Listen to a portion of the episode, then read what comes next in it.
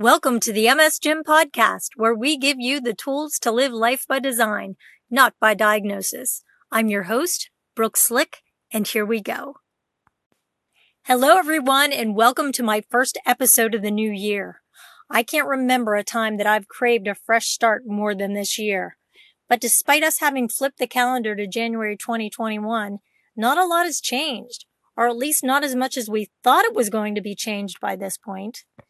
Last April, when the pandemic lockdown phase was only a few weeks old, I did an episode called COVID-19, the Great Equalizer, essentially stating that due to the lockdown, absolutely no one was exempt from living life in the same way that many of us with chronic illness have been living for years, and how the playing field had been leveled in that regard. Gosh, I remember in those early days when we thought you know, everything was going to be back to normal by September and the kids would be able to go back to school. And by the end of the year, we'd definitely be celebrating Christmas with our families. Hmm, not so much.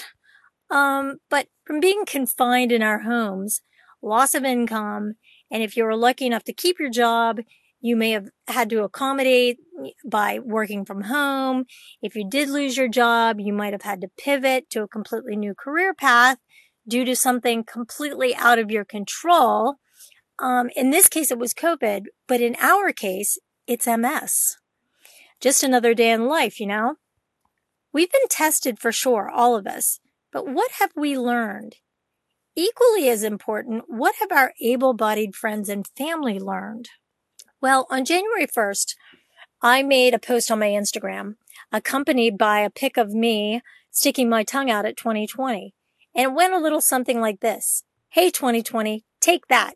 While the rest of the world was adapting and overcoming their altered state of living, the disabled slash chronic illness community, okay, it was me, was kind of savoring watching the able bodied world get a taste of what it looks and more importantly feels like to have the rug that is the life that you've become accustomed to yanked right out from underneath you by an external source over which you had zero control. Sound familiar, MSers?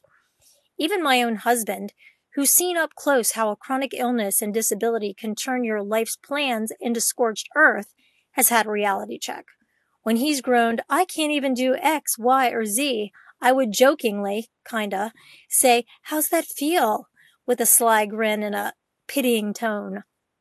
He'd pause, think for a second, then keep it moving.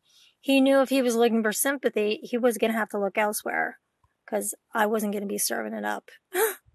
but why am I giving 2020 the raspberries? Well, it's not in a you sucked, though it did in many ways, um, kind of way. It's more like nanner nanner boo boo, kiss my tush kind of way. Why? Because I already had all the mental tools I needed to stay productive, optimistic, calm, and patient. If you live with a chronic illness and or disability, living without those assets in your coping bank account can break you. Basically, my life didn't change much at all. In some ways, it improved. Thank you, grocery pickup and curbside dining.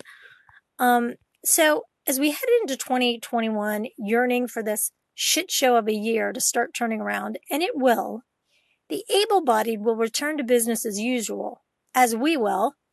But I'm secretly hoping as they move forward, they'll remember how this all felt and will be able to relate to our community in a different way, with a different eye, one that sees and appreciates the wisdom that comes with our unique life experience. We've got a lot to offer. So, yes, here's to a better 2021 for all of us. After last year, it can only go up from here, right?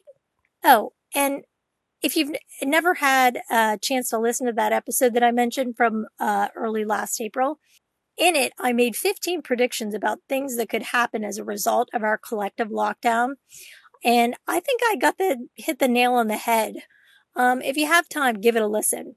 But until the next episode, I hope you're finding joy in whatever form it comes this year. Heaven knows we all deserve it, right? So happy new year, my friends. I'll see you on the next episode.